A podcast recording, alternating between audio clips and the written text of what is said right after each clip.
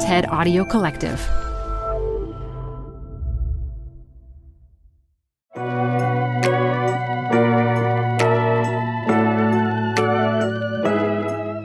Every morning, I get out of bed, do a quick stretch, and spend at least a few minutes scrolling on social media to see what's happening in the world.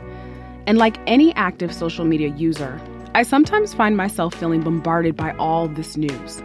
It feels like a series of emergencies are happening at any given time. When you're scrolling through all of this, it's easy to read an article, reshare a tweet, or like a post to demonstrate solidarity and outrage and concern. But for Tiffani Ashley Bell, a software engineer turned social entrepreneur, her doom scrolling routine changed one morning after seeing reports about thousands of Detroit residents without water because of unpaid water bills. She decided to do more than read, click, and share. I'm Sherelle Dorsey, and this is TED Tech. Tiffani Ashley Bell takes to the TED stage to share her story about tackling a human rights issue and to share her ideas on how we, everyday citizens, can use technology to play our part in changing the world.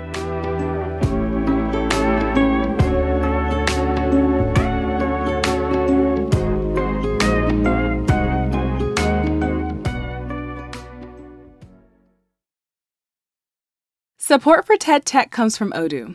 What is Odoo? Well, Odoo is an all-in-one management software with apps for every business need.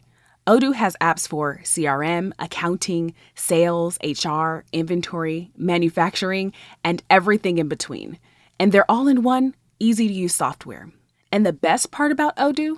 All Odoo apps are integrated, helping you get things done faster and more efficiently. So when you think about business, think Odoo. To learn more, visit odoo.com/TEDTech. That's ODOO.com/TEDTech. Tired of unnecessary payroll errors? Stop them in their tracks. With Paycom, employees do their own payroll. They're able to identify errors and fix them before submission, right in the app. Because no one can afford for payroll to be wrong.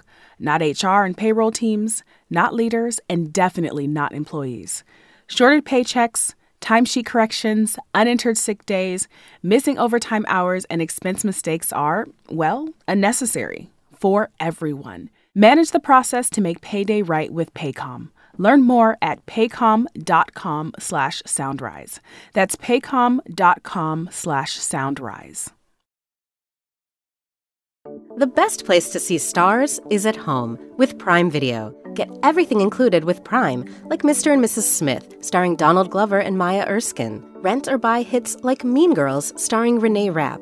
Or add-on channels like Max for the HBO original Curb Your Enthusiasm with Larry David. You've never seen so many stars in one place.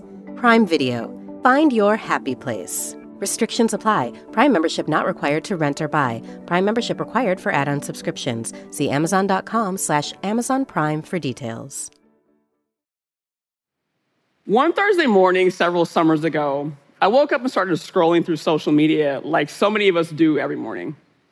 But what caught my eye that morning, though, was an article about how 100,000 people in Detroit were about to have to live without running water because they couldn't afford their water bills. And people have been living with this issue for a while. And to get by, they were doing everything from collecting rainwater in barrels to walking to relatives' houses to take showers every few days. And much worse, sometime later, I learned that a lot of people were actually losing custody of their kids because they couldn't afford to pay their water bills. And instead of someone helping them, they just lost their kids. For many of them, their greatest transgression, you could argue, was that they were either elderly, disabled, had just been laid off, or worked jobs that simply didn't pay enough. And yes, I said jobs.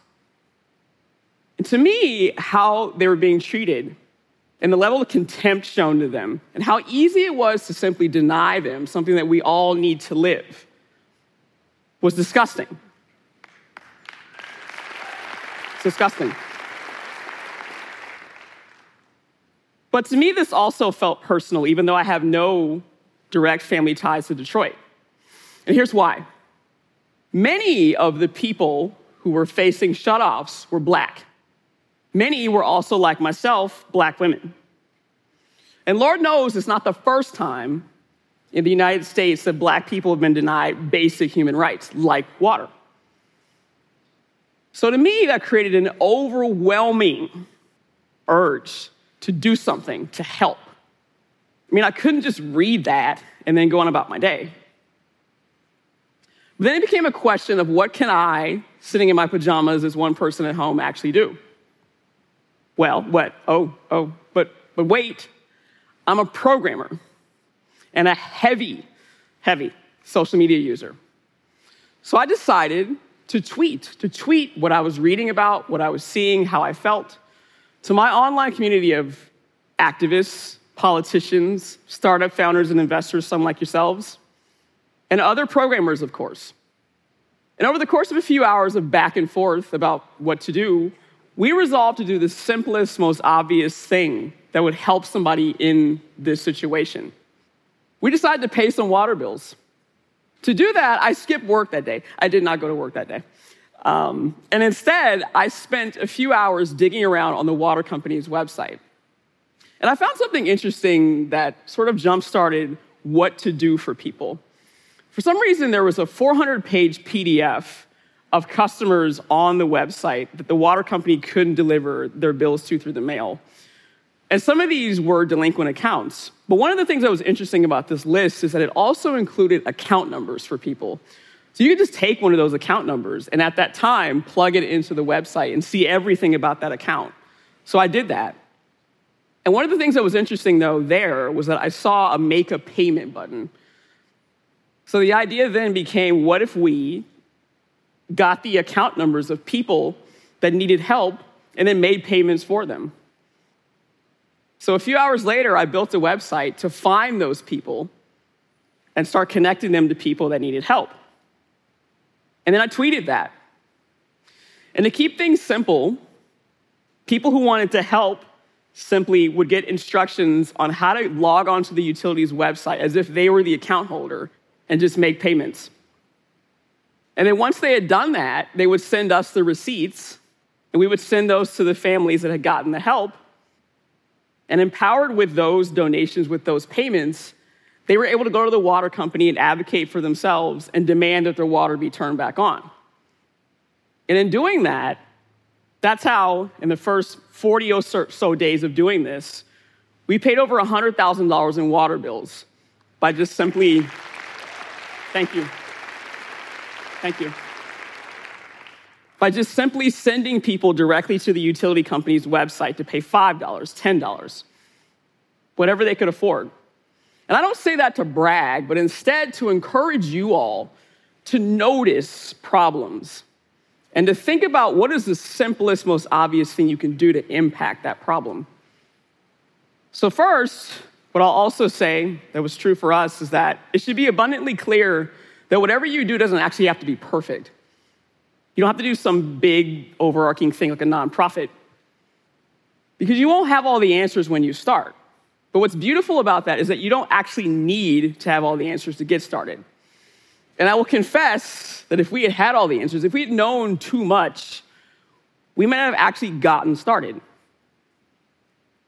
So the next thing that's true is that when you put together and you start doing something that's imperfect, unfinished, it's not finished, people will see what you're doing and they'll want to join you. They'll want to get together with you to make what you're doing bigger, more impactful, more meaningful, but all in ways unique to themselves. For us, that was the city employees who answered our emails on weekends. And then during the week, drove people to appointments to get their water turned back on. It was the people in mutual aid groups and nonprofits that partnered with us to completely pay off the water bills for some families. It was the people who actually really made this work possible by giving $5, $10, $20, some of whom had been in this situation themselves a few years prior, where they couldn't afford their own bills, but they now could, so they were generous about it. It was the people who held bake sales to help people that they didn't know and would never meet. People will see you walking the walk, and they'll understand that that compassion is contagious. So I'd ask you in this moment then, what is it that sends you down a rabbit hole of blog posts and news articles? What leaves you so disgusted and annoyed that you would rather skip work or class and work on that instead? What is that for you? So suppose, for example, you find out that the third graders at your old elementary school owe lunch money debt.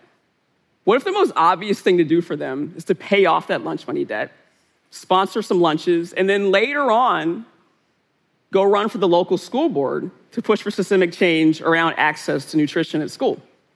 That's just an idea. Now, you might hear this and say, that's nice, it's cute, but I don't really have time for that. Or, most problems are too big to work on, so why bother? I'll say you're not unique in thinking that at all. But if we just stick with the idea of doing the smallest at first, the most obvious thing, and just think about for a second, what do you have the time? What do you have the resources? What do you have the skills and the influence even to do, to make happen? For me, I was a programmer with a whole day job, so I didn't actually initially have time to work on this all day either. But using the skills and the resources and the network that I did have, we built out the original website and then grew it from there. So the next somewhat obvious, but I think hasty criticism that we sometimes hear is that what we did was just a Band-Aid. That whatever you end up doing is not gonna be significant enough, it's not gonna make a difference, it's too fleeting of a thing to try to do to make a difference. But is it not that the purpose of a Band-Aid is to give an injury, a place where something has gone wrong, the opportunity to heal? And I'll say no. Initially, we weren't going to solve the root of why people couldn't afford their water bills. And I'm not here to tell you either that benevolent strangers sitting at home in their pajamas are a proper substitute for systemic structural changes to issues. But what I will tell you, though, is that our solution didn't attack the poverty, it didn't attack the unemployment, it didn't attack the bad public policy. Yes, bad public policy that enthusiastically punishes people who are poor, especially when they are black or brown. But what we did give people... Yes, what we did give people in that moment is relief. So again, whatever you do, if it's small and if it's an obvious thing, it doesn't mean that your impact can't actually be durable and that you shouldn't try to do something. And I say that because today, we have helped over 5,000 people with water bill payments just from... Thank you. Just from people, again, giving $5, $10, $50, whatever they can afford to contribute.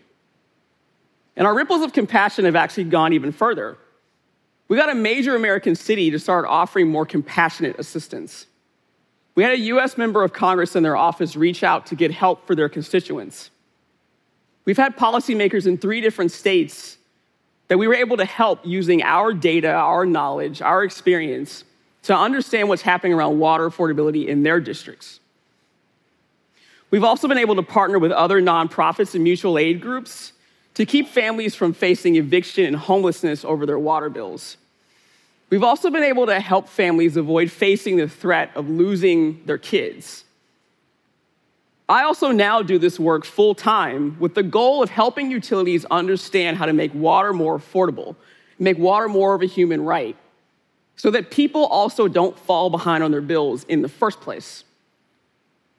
Legendary comedian Lily Tomlin once said, "I always wondered why somebody wouldn't do something about that.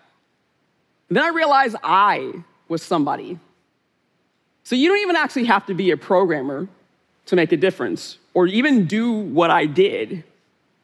You just have to be, like Lily said, to be somebody who sees a thing that can be fixed, can be impacted, and do that, do something.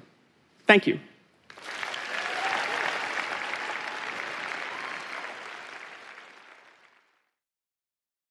If there's a surefire way to wake up feeling fresh after a night of enjoying alcohol, it's with Z-Biotics. Z-Biotics pre-alcohol probiotic drink is the world's first genetically engineered probiotic. It was invented by PhD scientists to tackle rough mornings after drinking. Here's how it works. When you drink, alcohol gets converted into a toxic byproduct in the gut. It's this byproduct, not dehydration, that's to blame for your rough next day. Z-Biotics produces an enzyme to break this byproduct down. Just remember to make Z-Biotics your first drink of the night, drink responsibly, and you'll feel your best tomorrow.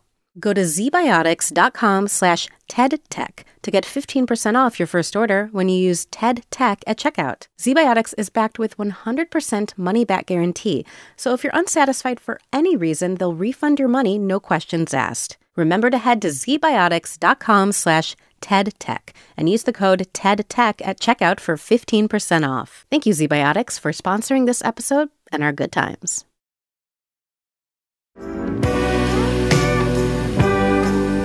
All right, that's our show. Thanks for listening.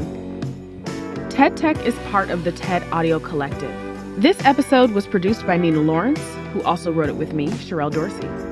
Our editor is Alejandra Salazar, and the show is fact-checked by Julia Dickerson. Special thanks to Farah DeGrunge. If you're enjoying the show, make sure to subscribe and leave us a review so other people can find us too. I'm Sherelle Dorsey. Let's keep digging into the future. Join me next week for more.